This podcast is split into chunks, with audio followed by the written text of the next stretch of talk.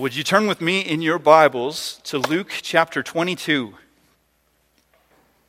Luke chapter 22. Today is Palm Sunday. If you're wondering why we have all these palm branches here, that's what this is for. Uh, it's the beginning of Holy Week. On the Sunday before his crucifixion, Jesus rode into Jerusalem riding on a colt, the foal of a donkey, fulfilling the prophecy of Zechariah 9 9, which says, Rejoice greatly, O daughter of Zion. Shout aloud, O daughter of Jerusalem. Behold, your king is coming to you. Righteous and having salvation is he, humble and mounted on a donkey, on a colt, the foal of a donkey. And so, as Jesus comes into the city, and you can imagine him riding on this colt, everybody's recognizing him as the Messiah king that they were waiting for. And so they're waving palm branches and they're shouting, Hosanna, and they're celebrating. And that's how the week that ended with a bloody cross and an empty tomb began. Most years, we would set apart this Sunday to remember and to work our way through that scene. But this year, because we've been on a different track, we're going to just change pace a little bit. Because we've been making our way through the final days of Jesus' life. And in fact, our text this morning brings us to uh, an event that happened five days after that event. We're going to be picking up where we left off. The roar of celebration has subsided, and a new roar a roar of hatred and violence is about to erupt. In our text this morning, King Jesus will be put on trial. So, would you look now with me to Luke 22? We're going to be dealing with a large portion of, te- of text today. So, what we're going to do is we're going to break it into chunks. And what we will see in these chunks is a tale of four trials. So, we're going to begin from in verse 63 of, of chapter 22. We're going to read all the way to the end of verse 5 of chapter 23. Hear now God's holy, inspired, inerrant, living, and active word to us today. Beginning in verse 63. Now, the men who were holding Jesus in custody were mocking him as they beat him. They also blindfolded him and kept asking him, Prophesy, who is it that struck you? They said many other things against him, blaspheming him. When day came, the assembly of the elders of the people gathered together, both chief priests and scribes, and they led him away to their council. And they said, If you are the Christ, tell us. But he said to them, If I tell you, you will not believe. If I ask you, you will not answer. But from now on, the Son of Man shall be seated at the right hand of the power of God. So they all said, Are you the Son of God then? He said to them, you say that I am. Then they said, What further testimony do we need? We've heard it ourselves from his own lips. Then the whole company of them arose and they brought him before Pilate and they began to accuse him, saying, We found this man misleading our nation, forbidding us to give tribute to Caesar, and saying that he himself is Christ, a king. And Pilate asked him, Are you the king of the Jews? And he answered him, You have said so. Then Pilate said to the chief priests and the crowds, I find no guilt in this man. But they were urgent, saying, He stirs up the people, teaching throughout all Judea, from Galilee even to this place. We're going to stop here in our reading. We're going to consider the first trial that our text confronts us with this morning. Here we find the trial before the Sanhedrin. Now, ultimately, we know that the the driving force, the animating power behind this opposition of Jesus is from the devil himself. We've seen that over the last few weeks. But humanly speaking, what we find here is that the instigators of Good Friday, the ones who put the plan in motion that would lead to the crucifixion, were the Jewish religious leaders in Jerusalem, the high priests, the scribes. And once again, if you've grown up in the church, this is one of those details that should shock us and it doesn't. So I want you just to pull back for a moment, pretend that you aren't so familiar with this story, and imagine that you've just read through the whole Old Testament for the very first time, right? You've never even glanced at the New Testament, you just read through the Old Testament, and you've been reading about how God instituted these men called the prophets. He set apart these men, and through these men, he was going to bless his people. He was going to teach these men his law. They were going to share it with others, and they were going to lead them in worship. So imagine you've just read that, you're delighting in that. What a great God, what a wonderful plan. You turn to the New Testament, and here you find these men, and they have Jesus standing before them. And Jesus is the Messiah. Jesus is the one that, that we've all been waiting for as you're making your way through the Old Testament. He is the fulfillment of the law and the prophets. He is God in the flesh. Jesus is standing before these men through whom God's blessing was to be distributed to the people. These men who were to be to the teachers and the instructors of the people. And you would expect that they would be the first to recognize Jesus. You would expect that these men would have been the first to, to, wave palm branches at the side of the road and shout Hosanna. You'd think they'd be elbowing people out of the way so that they could see him as he enters. You would expect that this trial, as they investigate the man in front of them, should have erupted into a worship service.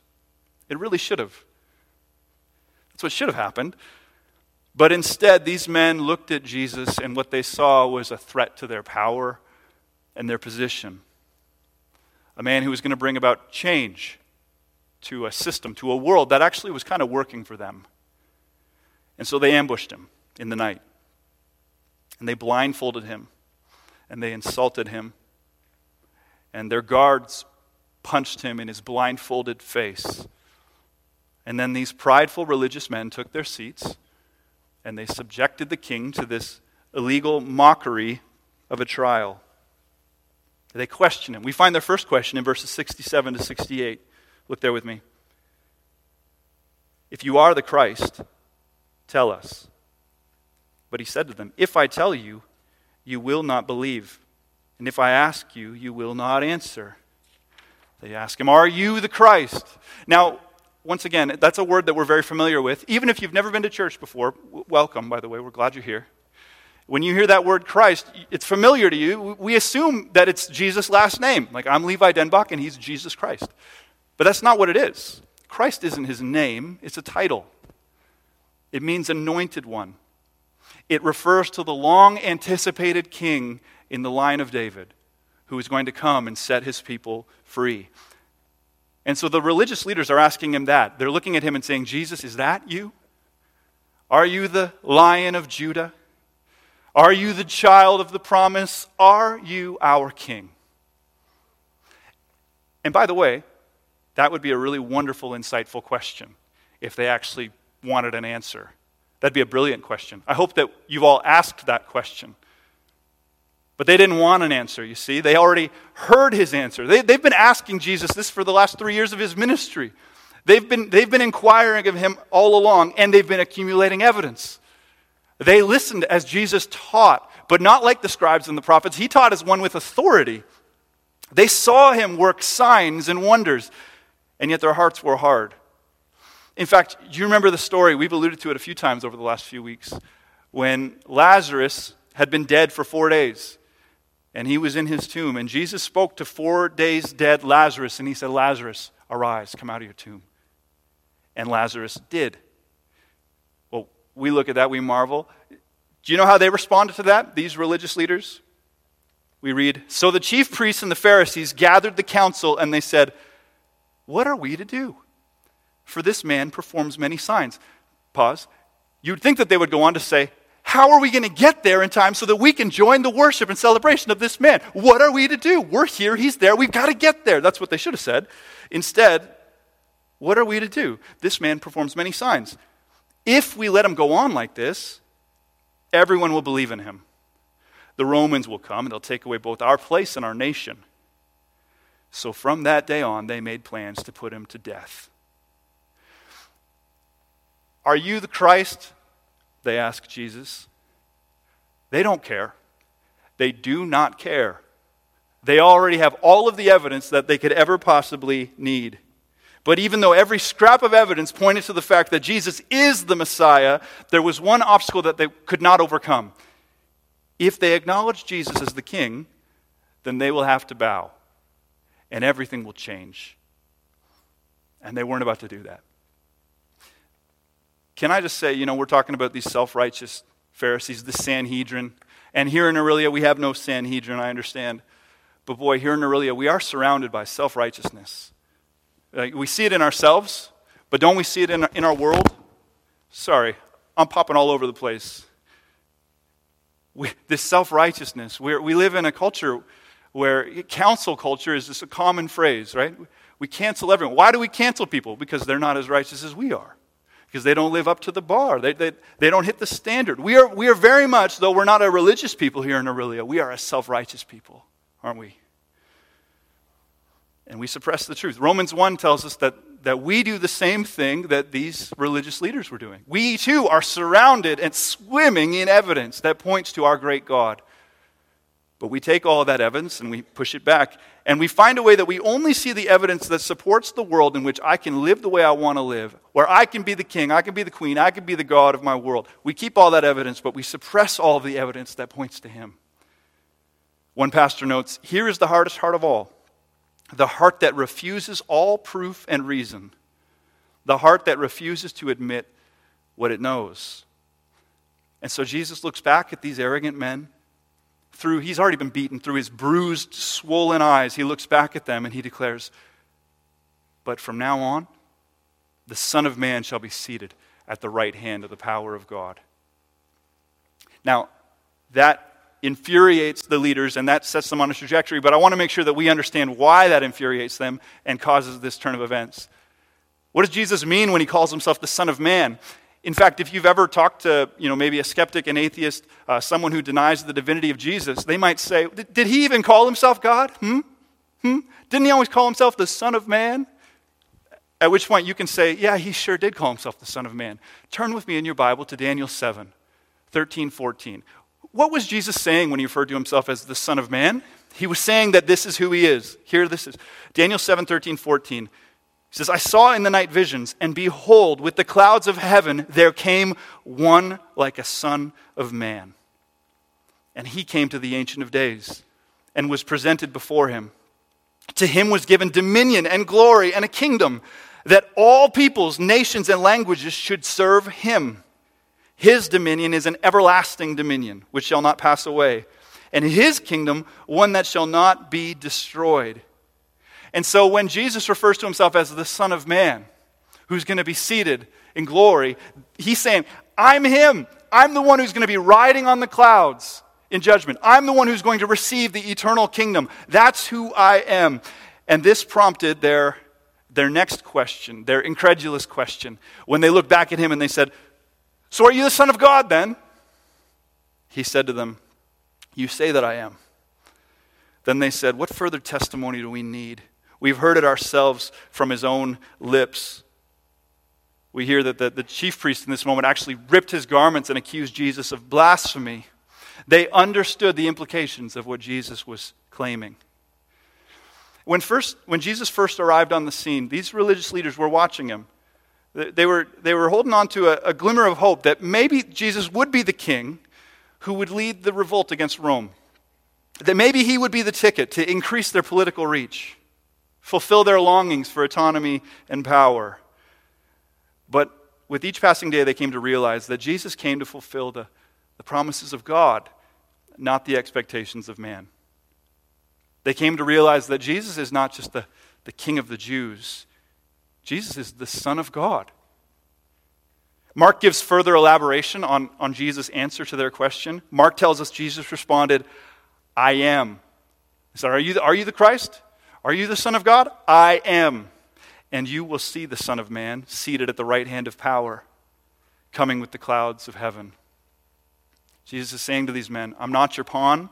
I'm not your ladder to power. I'm not your step towards autonomy. I'm the Christ, the Son of God, the Son of Man, and you will see me seated at the Father's right hand, coming on the clouds of glory. And at this they shouted, What further testimony do we need? We've heard it ourselves from his own lips. With that, these men accused the Son of God of blasphemy, and they declared that he should die. Except these men, with all their power and prestige, had no authority to put Jesus to death. There's this little ironic twist. Like, we, we should kill him. And so then they had to go and they had to talk to Pilate. Say, hey, Pilate, could you we, we, can't, we have no authority to do this, Pilate, but maybe you would do our dirty work and you would put Jesus to death. So they're, they're denying their king and instead they're turning to the Romans, the Romans who they hated, and the Romans who hated them, and saying, Could you please dispose of Jesus for us? And that brings us to our second trial, the trial before Herod. Look with me at verses 6 to 12 of chapter 23. So when Pilate heard this, he asked whether the man was a Galilean. And when he learned that he belonged to Herod's jurisdiction, he sent him over to Herod, who was himself in Jerusalem at that time. When Herod saw Jesus, he was very glad, for he had long desired to see him, because he had heard about him, and he was hoping to see some sign done by him. So he questioned him at some length, but he made no answer. The chief priests and the scribes stood by, vehemently accusing him, and Herod with his soldiers treated him with contempt and mocked him. Then, arraying him in splendid clothing, he sent him back to Pilate. And Herod and Pilate became friends with each other that very day, for before this they had been at enmity with each other. Let's pause here and consider the second trial. And we'll move quickly through the second trial because it was more of a mockery than the first. We come to Herod here, and Herod was, is one of the most despicable men that we find in the New Testament. Herod, if you remember, was the one who had John the Baptist arrested. Uh, he arrested John the Baptist because John had the audacity to say that Herod shouldn't have married his brother's wife. And so Herod heard that and he said, All right, throw him in prison. And then one day, Herod had a beautiful dancer dancing before him, and he was so pleased with this dancer that he said, I'll give you half the kingdom. What do you want? And she said, I want John the Baptist's head on a platter. And so Herod had John beheaded. This is Herod. He's like a, he's like a man child. If we were to sum up all the evidence that we have in the New Testament, Jesus calls him a fox elsewhere. He, he's just a man who's carried through his life by his carnal desires. Now, if the Jewish leaders who led the first trial were blinded by their pride and their lust for power, here is a man who is blinded by his foolishness and his lust for pleasure. He's got the opportunity to investigate Jesus. He's got Jesus right here in front of him. But all Herod is interested in in this moment is entertainment. Do a trick for me, Jesus. Heal somebody. Turn the water into wine. Entertain me, magician. The Jewish authorities were at least serious in their opposition of Jesus. But Herod simply played the fool. He wasn't interested in truth, he wasn't interested in justice. He certainly wasn't interested in determining if Jesus was actually worthy of his worship. Herod was like that kid in the youth group who was only there for the girls and the games. You ever met that kid in the youth group? He's, he's not a serious person. He doesn't even have reasons for not believing. He, he simply has no time for spiritual things. There are parties to be had, there are dancers to be enjoyed, there's sin to be delighted in. That's, that's Herod. It's a sad scene, isn't it? I hope there's no Herods in the room today. Yeah, there are just people in life who are so careless and flippant.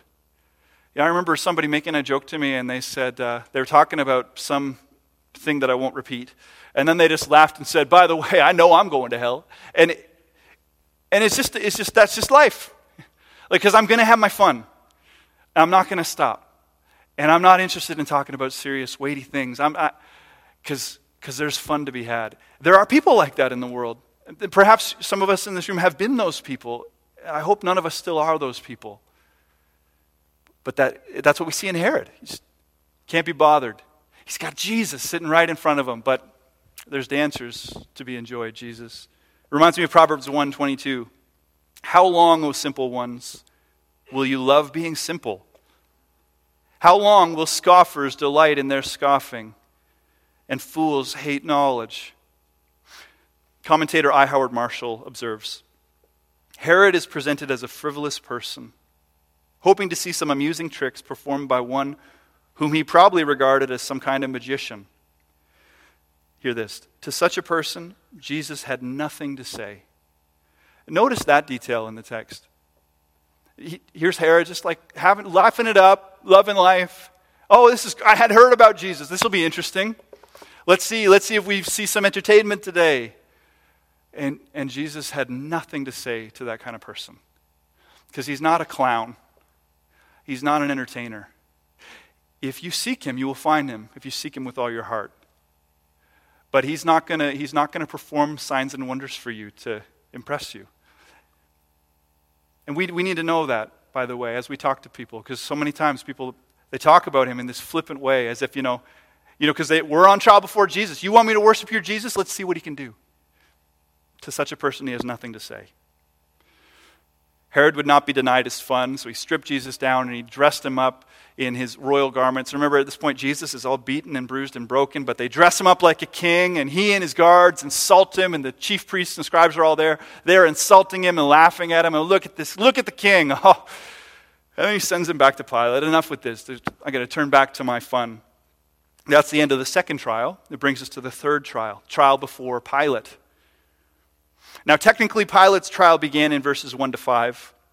When the Jews came to Pilate, remember, they want they want Pilate to put Jesus to death because they can't do it. They don't have the authority. So they come to Pilate and they trump up their false charges. They accuse Jesus of misleading the people, of forbidding the people from paying tribute to Caesar, and of claiming to be the king. Now, the first two are patently false, and the third is, is exaggerated and misrepresented in such a way as to force Pilate's hand. And Pilate just recognized trouble and that's why we moved right to Herod, because after verses 1 to 5, Pilate just saw this is a mess. As soon as they mention that he's from Galilee, Pilate says, Oh, good, Herod's jurisdiction. Send him to Herod. But now Herod sent him back all, all dressed up, and Herod says, Oh, he's innocent. Pilate's going to have to deal with this. His initial response was delay and deferral, but now he's going to have to actually deal with Jesus. So look with me at verse 13, and this will bring us to the end of our text verse 13 all the way to verse 25. Pilate then called together the chief priests and the rulers and the people. And he said to them, You brought me this man as one who was misleading the people. After examining before you, eh, behold, I didn't find this I do not find this man guilty of any of your charges against him. Neither did Herod, for he sent him back to us. Look, nothing deserving death has been done by him. I will therefore punish him and release him. But they all cried out together, Away with this man! Release to us Barabbas! A man who had been thrown into prison for an insurrection started in the city and for murder. Pilate addressed them once more, desiring to release Jesus, but they kept shouting, Crucify! Crucify him! A third time he said to them, Why? What evil has he done? I found in him no guilt deserving death. I'll therefore punish and release him. But they were urgent, demanding with loud cries that he should be crucified and their voices prevailed. So Pilate decided that their demand should be granted. He released the man who'd been thrown into prison for insurrection and murder, for whom they had asked, but he delivered Jesus over to their will. This is the word of the Lord. Thanks be to God. Now, if you read through the other Gospels, they devote more attention to the dialogue that went back and forth between Jesus and Pilate. But Luke is intentionally omitting the dialogue because he wants to emphasize this one point. Luke wants us to see that Pilate's real challenge was not in trying to discern whether or not Jesus was guilty or innocent. He knew he was innocent. That, that, that happened right away. Herod knew he was innocent. So, well, then what's happening in this trial? Well, the real trial, the real challenge is determining what Pilate is now going to do with this innocent Jesus who stands before him. That's the trial. He's been entrusted with this responsibility of maintaining, upholding justice but he's got a crowd, on the other hand, threatening to lodge a formal complaint, perhaps causing a, a rebellion in his streets while he's in charge. Pilate's trial has nothing to do with weighing evidence and has everything to do with trying to wiggle away from this Jesus without suffering the wrath of the world. So he tried to send Jesus to Herod. That's the first thing he did, but that failed. He came, bounced right back. We see his next strategy in verse 16. He tried to appease the crowd he said, Look, nothing deserving of death has been done by him. I'll therefore punish him and release him. He recognizes their bloodlust and he says, Tell you what, I'll take him back, we'll lash him, we'll, we'll beat him up, we'll rough him up, and then we'll send him out. But they wanted more blood than that. So finally, Pilate pulled out one final attempt. He told them they could choose between releasing Jesus, an obviously innocent man declared innocent by him and by Herod, or they could have Barabbas who was a man who had already been convicted guilty of doing all the things that they were saying Jesus had done. And worse, Barabbas was a murderer. He says, Surely this will put an end to it. And the crowd says, Give us Barabbas. Now, Pilate is perplexed at this point in the text. Look at verse 22, the second half. He says, Why? Why? What evil has he done? I found in him no guilt deserving death. I'll punish him and release him. He goes back to it. I'll take him back. We'll rough him up. It's, it's fine. The crowd wouldn't have it. And finally, we read in verse 23 and their voices prevailed. The voices of the world prevailed in Pilate's heart. He ignored his conscience, he ignored what was right, he ignored the Jesus who was standing right in front of him so that he could appease the voices of the world. He knew that Jesus was innocent, but if he chose to side with Jesus, then he would be choosing not to side with the world. He would be in opposition to the world, they'd be in opposition to him, and he wouldn't have that. It wasn't worth the cost. G. Campbell Morgan says, He went wrong, Pilate went wrong, where many a man goes wrong. When he sold his conscience for convenience and safety, when he spat in the face of justice and adopted the way of policy.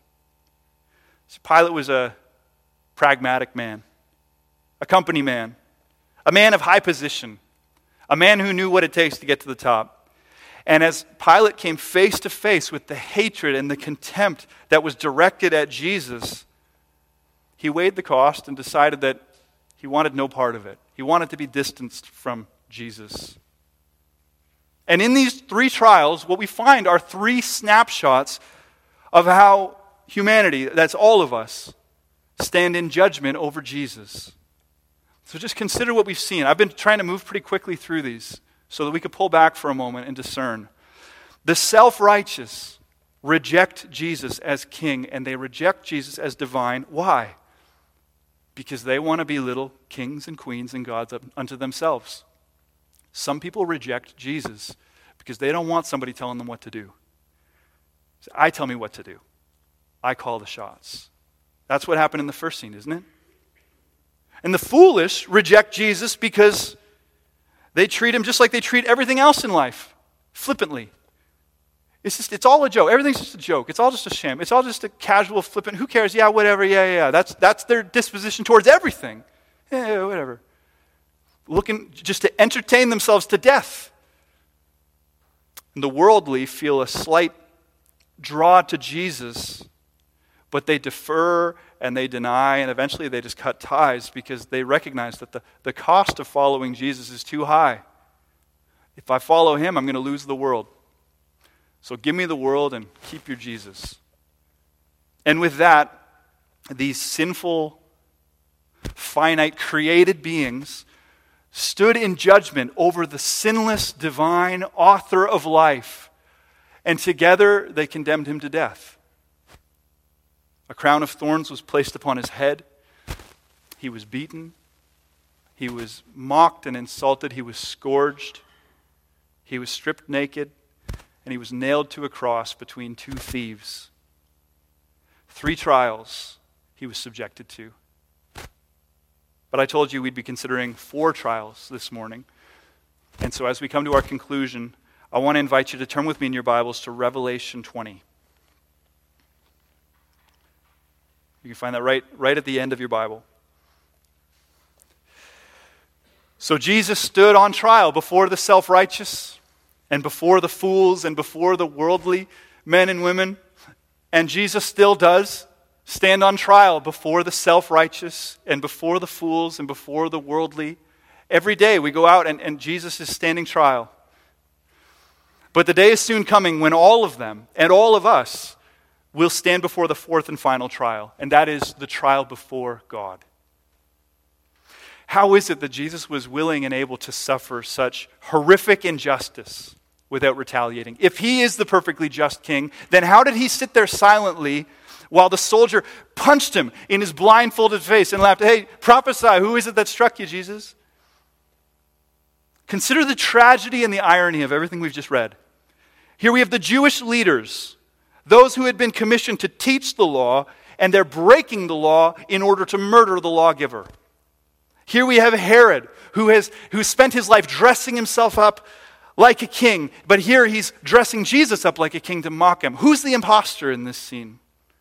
Here we have Pilate, who is choosing to wash his hands of the God who made the world so that he could try to make peace with this world that's at war with God. And in each of these trials, Jesus is watching. You know, just think about that. Let's pull back for a second. In, in all these trials, people are they're looking at Jesus. They're trying, they're stacking up. Give us evidence, Jesus. What's, what are you going to say, Jesus, as you stand before our bar? And in each of these trials, Jesus is watching. Pilate and Herod, the soldiers, the Jews, the observers. He's, he's soaking all of this in. And I imagine it must have grieved his heart. Jesus knows that the lies are going to give way to the truth. The evidence that's been suppressed is going to come bursting out. Justice is going to prevail. All of this injustice is going to be judged.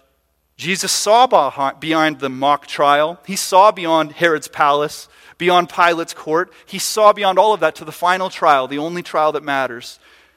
Hear this trial Revelation 20, verses 11 to 15. Look there with me. Then I saw a great white throne and him who was seated on it. From his presence, earth and sky fled away, and no place was found for them.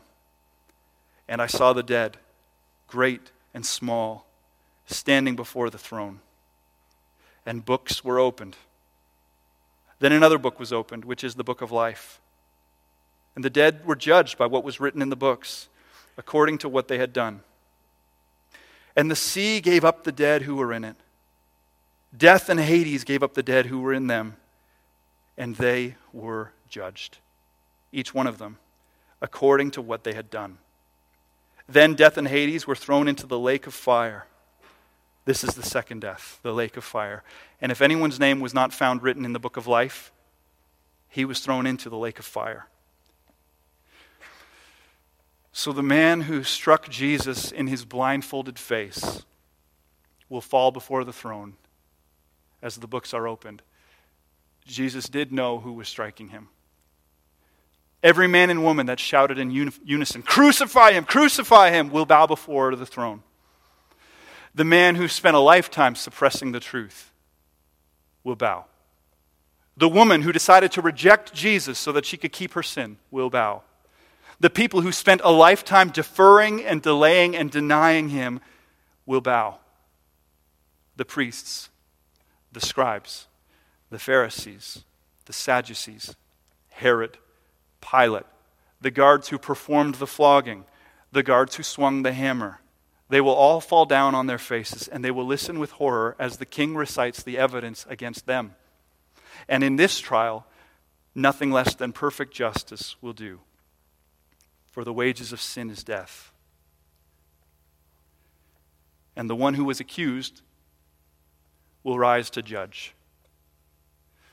Woe to the man and woe to the woman who spent a lifetime judging Jesus as if he answers to you. He doesn't. Woe to the man and the woman who suppressed the evidence and denied Jesus what he was due. You spent your whole life judging Jesus. Then you die and you wake up standing in your flesh before his bar. The day is coming when every knee will bow. What will you say then? Whatever it is, I would plead with you that you say it now. Fall to your knees now. Confess him as God and Christ. Now is better. Now is easier. Bow now and live forever. And before I conclude, because that's what I've got, I would just say the scandal of it all, I listed off Herod and Pilate. I listed off those who flogged Jesus, those who swung the hammer. Remember, one of the guards stood at the cross and he said, Truly, this man was the Son of God. I suspect that that man, seeing what he saw, turned, repented, changed. There's no record of, of what happened with that man, but I would suspect that he did. And guess what? If he did repent and believe in Jesus Christ, even though he swung the hammer that crucified his Savior, there's forgiveness for him. His name's written in the book of life. Herod, for all of his cruelty, all of his wickedness, if Herod had repented, there would be forgiveness for him. The, one of the thieves dying on the cross. Remember what happened? They were mocking Jesus, and then one of the thieves just smartened up and realized, no, what? We deserve this, but he does not. And he said, Jesus, remember me. And Jesus said, Truly, I say to, you, today you'll be with me in paradise. There's forgiveness. There's hope. There's life. That's the scandal of this whole mystery. All of this injustice, all of the wickedness, the vileness gave way to the cross where Jesus Christ died a death that he did not deserve to die. Why? So that people like Herod and Pilate and the Jews and you and me and the soldiers who swung the hammer and anyone who will repent and believe can be saved. It's the beauty and the glory and the scandal of the gospel. He's the king that we need, not the king that we expected. And so, can I tell you, please don't be those who come and, and, and, and clamor after a Jesus who isn't the Jesus of the Bible. Don't be like the, the, the scribes who were looking for a king who would make them powerful and who rejected Jesus because his way was a way of lowliness. Don't be like those people who are looking for their best life now, who are saying, I'm, I'm coming to Jesus because I think he's going to make me rich and he's going to make me healthy and happy right now. Listen, no, he's going he's to give you all of everything that you could ever want then. But right now, what you need is not to be rich and healthy and happy. Right now, what you need is to be saved. And that's what he offers. So you bow your knee before the king. Bow now, because one day every knee will bow and every tongue will confess that Jesus Christ is Lord. Why wait? Why choose to bow with trembling and fear when you could bow with reverence and joy today? To that end, let's pray together.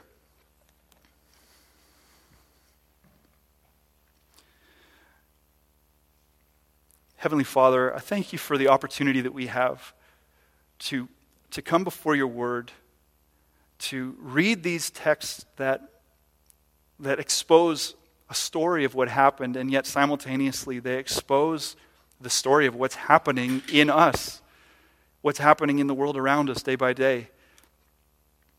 Forgive us for the times that we have stood in judgment over you, for the times that we have positioned ourselves as the judges, as the jury, determining whether or not you could be trusted, determining whether or not you deserved our worship.